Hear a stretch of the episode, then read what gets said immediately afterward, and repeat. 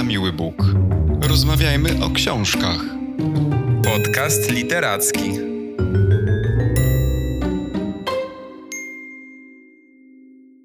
Dzień dobry, cześć. Witajcie w trzecim odcinku naszego podcastu.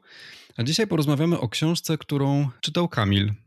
No i co to będzie? Zanim powiem, co to będzie, to tak trochę intencjonalnie zapytam Cię, czy lubisz rozmawiać, Maćku, z nieznajomymi? Zdarza ci się, że zagadujesz do kogoś, kogo nie znasz? Nie. Wiesz co, boję się takich pytań, bo to od razu jest jakieś takie pytanie podchwytliwe. No nie, poczekaj, dlatego powiedziałem, że intencjonalnie, dlatego że, e, że o tym będzie książka, więc chcę jakoś e, rozpocząć. E, no wiesz co, no nie podchodzę do ludzi na ulicy i nie zagaduję, ale czasami jest taka sytuacja, że no, trzeba kogoś poznać, albo ktoś cię poznaje z kimś, nie mam jakiegoś większego problemu z e, nawiązywaniem kontaktów, z rozmawianiem z nieznajomymi. Natomiast nie wiem, jakoś tak intuicyjnie czuję, że to nie jest e, taka komfortowa sytuacja, w której chciałbym się na przykład znajdować każdego dnia. Okej, okay. no, no właśnie tego typu e, niuanse mnie zastanawiały. Dziś tam ostatnio zastanawialiśmy się e, ze znajomymi, z przyjaciółmi nad tym, e, dlaczego nam i innym sprawia problem, aby po prostu e, najzwyczajniej zagadać do drugiej osoby nie wiem, no, sytuacje są różne. Wiesz co, wydaje mi się, że to jest takie wyjście ze swojej e, strefy komfortu, bo e, stając twarzą w twarz z osobą, której nie znamy, musimy jednak zachowywać pewne pozory, tak? Musimy się dopasować do norm kulturowych, które nas obowiązują, do takich, wiesz, zasad savoir-vivre i tak dalej, i tak dalej, a niekoniecznie no, jesteśmy tacy na co dzień, kiedy rozmawiamy na przykład ze swoimi przyjaciółmi, kiedy możemy porozmawiać na luzie. Sięgnąłem e, do internetu, żeby znaleźć jakieś publikacje na ten temat. Zazwyczaj tak robię właśnie, że szukam książek na tematy, które mnie dziś nurtują. E, I tak trafiłem właśnie na książkę jak rozmawiać z nieznajomymi. E, książkę napisał Malcolm Gladwell, to taka bardzo popularna persona e, w świecie literatury amerykańskiej. On pisze same bestsellery. Jego książki zawsze są na pierwszym miejscu na liście bestsellerów New York Timesa. Z tą, z tą pozycją nie było inaczej. E, w Polsce książkę wydało wydawnictwo Znak e, i e, tłumaczeniem w Polsce zajęła się Agnieszka Sobolewska. Książka jest nowa, świeża z 2020 roku, także jestem świeżo po przeczytaniu i muszę stwierdzić, że jest to całkiem ciekawa pozycja. Bo mimo, że ten tytuł jakby trochę sugeruje że to taki poradnik z trikami, właśnie jak rozmawiać e, z nieznajomymi, by nie zostać odrzuconymi, albo po prostu, by ktoś nie popatrzył na nas e, z niechęcią, kiedy właśnie do niego zagadujemy. To Malcolm Gladwell w tej książce, moim zdaniem, jakby mm, sięga nieco głębiej i tak kompleksowo analizuje temat komunikacji na, na linii nieznajomy, nieznajomy. Zwraca uwagę tam na różne problemy, które pojawiają się i które doprowadzają do niepowodzeń w konwersacjach. I wiesz, właśnie on się skupia na tych niepowodzeniach przede wszystkim. W książce jest mnóstwo przykładów, często kończących się wręcz tragicznie, które są wynikiem takich niepowodzeń y, w komunikacji. To mogą być różne y, problemy. Możemy postrzegać kogoś stereotypowo i dlatego rozmawiamy z nim w określony sposób. Możemy mieć jakąś nie, nielogiczną niechęć, czy, czy jakieś założenia, które potem okazują się, okazują się nietrafne. Ale czekaj, czekaj, bo um, ja unikam takich książek o charakterze poradnikowym, bo jak słyszę taki tytuł, jak rozmawiać z nieznajomymi, tam jeszcze jest podtytuł, teraz widzę, co powinniśmy wiedzieć o ludziach, o których nic nie wiemy.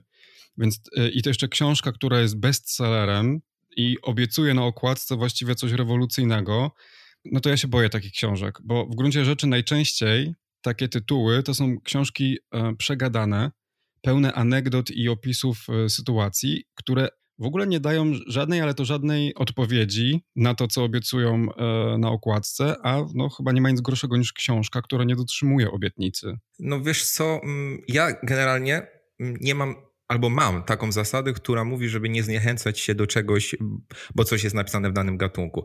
Y, nieraz trafiłem na pozycje, które wydawałoby się, że nie będą warte uwagi, a mnie się podobały. Nie, no jasne, nawet nie chodzi mi o konkretny gatunek, tylko po prostu o taki rodzaj literatury, która, wiesz, obiecuje ci rozwiązanie jakiejś takiej, no nie wiem, jednej z takich życiowych tajemnic, tak? Kup książkę, przeczytasz po prostu, nie wiem ile ta książka ma stron, 200, 300, yy, przeczytasz książkę i yy, nagle zaczniesz nie wiem, rozmawiać ze z nieznajomymi, tak jakby to była taka bułka z masłem. Mam wrażenie, że to nie jest taka prosta e, sprawa, którą można, wiesz, e, wyjaśnić komuś w lekturze. No to tak jak już wcześniej mówiłem, to nie jest taki poradnik z trikami. E, I on właśnie nie daje prostej odpowiedzi. I to jest, i to jest e, dobra strona tej książki. E, a mimo wszystko uświadomi mi wiele faktów, o których wcześniej no nie wiedziałem. Dobrze, że Gladwell to napisał. No to to jest jakaś już... Jakaś, jakaś renoma, prawda? Tak, tak, tak. A czy, czy, okładka coś obiecuje? Może to pytanie, które, mm, które przeczytałeś, zacytowałeś, coś, coś sugeruje, natomiast ja nie wiem, czy ta książka spełni każdego oczekiwania, natomiast w swoim imieniu mogę powiedzieć, że po przeczytaniu tych licznych historii opisanych w książce i powiązaniu ich przez autora z licznymi y, eksperymentami socjologicznymi, bo w tej książce jest mnóstwo takich eksperymentów opisanych. Bibliografia tej książki zajmuje ponad 30 stron y, i naprawdę można powiedzieć, że autor solidnie podszedł do tematu. E, I on wiąże właśnie te konkretne historie z eksperymentami o naturze takiej socjologicznej. I właśnie te informacje, które z tego wynikają, dały mi w sumie wiele nowych perspektyw. No dobra, ale właściwie o czym to jest? Jak ta książka jest zbudowana? Jeśli pytasz o budowę, to tutaj jest dla mnie pierwszy, pierwszy plus tej książki, bo, bo budowa jest o tyle ciekawa, że książka zaczyna się i kończy tą samą historią.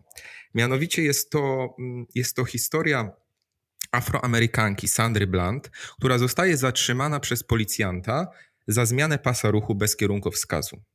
I to, co się dzieje potem, jest tragiczne. Daje generalnie katastrofalne efekty. I wszystko sprowadza się do komunikacji między tym policjantem i Sandrą Blunt. Po kilku stronach, pierwszych stronach tej książki, autor yy, przerywa tą sytuację. Nie wiemy, nic tak naprawdę. Dlaczego y, taka prozaiczna sprawa zmieniła się w tragedię? I przez następne 300 stron tej książki opisuje y, różne elementy komunikacji międzyludzkiej, po to, aby na ostatnich stronach znowu wrócić do naszej bohaterki i przedstawić świadomemu już wtedy czytelnikowi pełną analizę i rozmowy z policjantem. To jest fajny zabieg, bo z tą całą garścią informacji, które ma Y, czytelnik po przeczytaniu książki może w konkretnym, y, w konkretnym przypadku stwierdzić, co kierowało osobą, co kierowało Sandrą Blunt, co kierowało policjantem, który ją zatrzymał y, i co doprowadziło jakby do takiego nieporozumienia w ich komunikacji. W ogóle ta rozmowa tej Afroamerykanki i policjanta jest dostępna na, na, na YouTube była to głośna sprawa swego czasu w Stanach Zjednoczonych. Ja nie chcę tutaj zdradzać, co się stało, ale no mnie, mnie jakby przyprawia to o gęsią skórkę, wiedząc jaki, jest, jaki był finał tej, tej, tej, tej, tej niewinnej e, sytuacji. Dobrze, ale rozmowy też e, nie zdradzamy. Nie zdradzamy, ale zachęcam do wchodzenia na YouTube, tak jak powiedziałem. Tam można znaleźć wiele informacji. I generalnie wszystkie postaci, które są opisane i które są pośrednio bohaterami tej książki, to są postaci realne. O nich było głośno swego czasu, przede wszystkim w Stanach Zjednoczonych. E, I na e, tych bohaterach, na tych prawdziwych osobach, autor analizuje błędy właśnie w rozumieniu drugiego człowieka, wychodząc z tych konkretnych, specyficznych przykładów i zmierzając do uniwersalnych wniosków. Mhm. Nie wiem, czy na przykład słyszałeś e, takie nazwiska jak Neville Chamberlain, Anna Montes, Amanda Knox czy Sylvia Plath. No jasne, to e, skoro mamy podcast literacki, to wybieram Sylwię Plath. No to, to, to jest w ogóle bardzo e, interesująca opowieść. E, historia Sylwii Plath opisana jest w kontekście takiego zjawiska, które które nazwane jest przez autora sprzęganiem. Sprzęganie mówi o tym, że jakby konkretne zachowania ludzi łączą się z bardzo konkretnymi okolicznościami i uwarunkowaniami. I właśnie tutaj autor odnosi to do Sylwii Plath i do samobójców było dla mnie generalnie bardzo odkrywcze, że samobójcy w większości przypadków nie są tak w 100% zdeterminowani do popełnienia samobójstwa. Musi się nadarzyć naprawdę taka specyficzna okazja, która ich e, ku temu popchnie. E, I nie chodzi mi tutaj oczywiście tylko o problemy życiowe, no bo generalnie to jest ten główny powód e, popełnienia samobójstwa. Natomiast w przypadku Sylwii Plath i tysięcy innych ludzi e, w latach, w latach 50. i 60. w Wielkiej Brytanii o samobójstwie decydowała o decydował łatwy sposób jego popełnienia. Mianowicie chodziło o to, że była, to, była taka możliwość szybkiego, bezbolesnego zatrucia się gazem miejskim z tlenkiem węgla w składzie, y, którym zasilane były kuchenki w mieszkaniach brytyjskich. Y, I tak się działo do końca lat 60., kiedy ta liczba samobójstw była bardzo wysoka. I rząd w końcu pod koniec tych lat 60. zaczął wymieniać zasilanie tych gazówek z gazu miejskiego na gaz ziemny.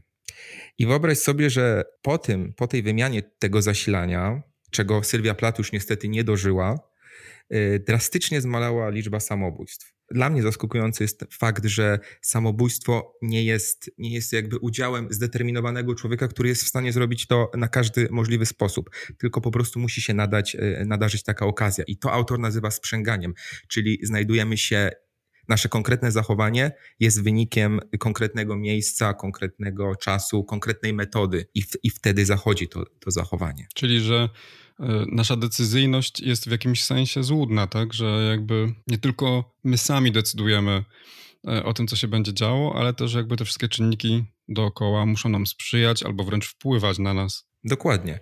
I, I właśnie ta koncepcja sprzęgania zmusza nas, byśmy zobaczyli w nieznajomych Y, tą całą niejednoznaczność i złożoność. Oczywiście to jest takie bardzo płynne podejście, mało, że tak powiem, y, konkretne. Natomiast relacje generalnie są mało konkretne i, i często są płynne, więc gdzieś dobrze jest mieć zawsze w głowie, że ludzie, szczególnie tych, którzy, którzy, których nie znamy, działają w jakimś kontekście konkretnym i coś, co my widzimy, nie musi, coś, co my widzimy i oceniamy, nie musi w ogóle być związane z tym, o czym myślimy. To może być wynik zupełnie innych okoliczności. I jeszcze a propos tego sprzęgania. Wyobraź sobie, Maciek, że mm, jeden z psychologów w Stanach Zjednoczonych przez ponad 20 lat y, obserwował ludzi, którzy chcieli popełnić samobójstwo, ale w konkretnym miejscu. Był to Golden Gate w San Francisco. Most, który właśnie jest znany z tego, że y, regularnie zabija się wiele osób. I przez te ponad 20 lat udało mu się zatrzymać 500 osób, które zamierzały popełnić samobójstwo, ale w rezultacie tego nie zrobiły dzięki jego interwencji. Y, potem śledził losy tych ludzi przez y, kolejne lata i tylko 25 osób z ponad 500 w końcu zabiło się uciekając do innych sposobów. Ja nie bardzo rozumiem, jak to sprzęganie mm, nawiązuje do tego tytułu książki, jak rozmawiać z nieznajomymi tak jak powiedziałem, ma nam pozwolić o, o, ocenić drugą osobę y, przez pryzmat niejednoznaczności i, i złożoności, czyli, okay. czyli nie zakładamy czegoś, nie uważamy, że wiemy coś od początku. Tak naprawdę nie wiemy niczego. Mamy bardzo ograniczone pole widzenia, bardzo ograniczone pole działania, przez co każda ocena może po pierwsze wyrządzić krzywdę nam, może przede wszystkim wyrządzić krzywdę tej drugiej osobie, Y, nam też, bo my możemy coś przez to ominąć, możemy nie skorzystać z pewnej sytuacji, na przykład z rozmowy z tą drugą osobą. Także to jest jeden z problemów komunikacyjnych, ale tych problemów w książce jest więcej. Jest taki wyjątkowo oczywisty, wydaje mi się, ale jednak występujący problem, problem transparentności. To jest z kolei sytuacja, w której oceniamy drugą osobę na podstawie jej, na podstawie typowo zewnętrznych elementów, czyli na podstawie e, mimiki twarzy, gestykulacji, zachowania. W Stanach Zjednoczonych w ogóle doszło już do takich ekstremalnych metod transparentnego oceniania, że powstał taki program, który się nazywa FACS to jest, to jest system, e, Facial Action Coding System, który przypisuje każdemu ruchowi mięśnia twarzy liczbę i na podstawie sekwencji liczb e, określa się, jaką emocję prezentuje dana osoba. Czyli na przykład, czyli na przykład Maćku, jeśli zobaczę u ciebie, nie wiem, napięty mięsień wargi i rozluźniony podbródek, no to ten system, no to ja, działając zgodnie z tym system, systemem, na 100% stwierdzę, że ty jesteś na przykład zdziwiony albo zdumiony. No i to wszystko by się wydawać mogło bardzo oczywiste i często po prostu tak do tego podchodzimy zero-jedynkowo, ale to oczywiste nie jest, y, bo autor w tej książce jednoznacznie udowadnia, odnosząc się właśnie do tych licznych eksperymentów z ludźmi, że wcale nie reagujemy na jedne emocje taką samą mimiką i na rzeczy, które na przykład nas, wiesz, zdumiewają, możemy krzywić twarz w taki sposób, że ktoś nigdy nie oceni, że jesteśmy zdumieni. Ale to jest trochę takie szczegółowe rozwinięcie właściwie tematu body language, tak? Języka ciała, którym się posługujemy, mówiąc, przebywając z kimś. Tak, to jest pewnego rodzaju pochodna body language, ale taka skrajna, że przyjmujemy, że to, co zostało w jakichś formułkach y, czy w, y, czy, czy w jakichś mm, takich kulturowych systemach wpojone nam, że ma być tym, czym zostało opisane, że jest, że to jest jedyne rozwiązanie. No i autor obala to, że wcale tak nie jest, że zawsze osoba, która, która jest y, smutna, to nie chce na przykład z tobą porozmawiać. A już taki skrajny przypadek w tej książce został opisany i to, było posta- i to był przypadek Amandy Knox, takiej Amerykanki, y, która brała udział w wymianie we Włoszech i została oskarżona o zabójstwo swojej y, współlokatorki tylko dlatego, że oceniający ją sędziowie nie mogli znaleźć innych podejrzanych i uznali, że jej zachowanie zewnętrzne najbardziej pasuje do osoby takiej nieskruszonej, butnej, czyli do takiego profilu mordercy. I trafiła do więzienia na 4 lata. Sprawa była głośna oczywiście. Potem ona wyszła i fakty okazały się zupełnie inne. Po latach została uniewinniona, prawda? Tak. Nie będę zdradzał przebiegu tej całej sprawy, bo to jest ekscytujące. Ja sam o tych wszystkich, o większości tych spraw z książki nie wiedziałem, więc nie chcę nikomu psuć zabawy i ekscytacji. Z tego, co opowiadasz, trochę mm, mam takie wrażenie, że właściwie książka bardziej opowiada o tym, co powinniśmy wiedzieć o, o, ludziach, o których nic nie wiemy, czyli właściwie powinniśmy wiedzieć tyle, że nie wiemy o nich nic. Dokładnie tak. I to jest moim zdaniem dobra strona tej książki że ona nie jest zero-jedynkowa, bo co jest w życiu tak naprawdę zero-jedynkowe? No a co jest zero-jedynkowe w takich kwestiach jak relacje, które są właśnie płynne? No nic, więc, y, więc możemy jakby poznać różne historie, różne punkty widzenia i, i przebieg tych wszystkich historii i sobie samemu y, odpowiedzieć na pytania, jak bardzo będziemy te przykłady y, stosować w naszym codziennym życiu, w codziennych kontaktach. Ale masz takie poczucie po przeczytaniu tej książki, że na przykład, nie wiem, czujesz się teraz trochę taki lepszy, wiesz, niż ci, którzy nie przeczytali te, tego, no tak nazwijmy to, tego poradnika.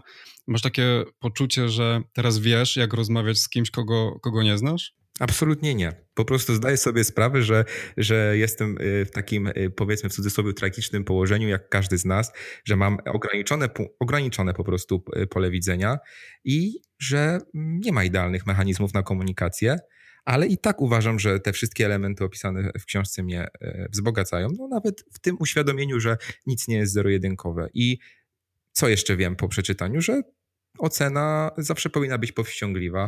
Powinniśmy zachowywać jakąś pokorę, bo mamy właśnie tą ograniczoną zdolność do rozszyfrowywania ludzi. I też jest taki częsty motyw, że jak coś nam nie pójdzie w rozmowie z nieznajomym, to my w pierwszej kolejności obwiniamy automatycznie nieznajomego.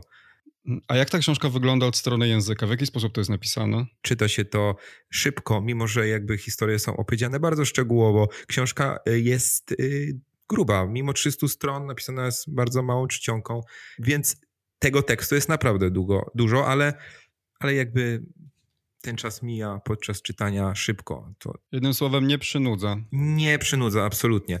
Jedyne, co mi się nie podobało, ale to nie jest już zarzut do autora, tylko do naszego wydawnictwa, że w książce pojawiają się literówki.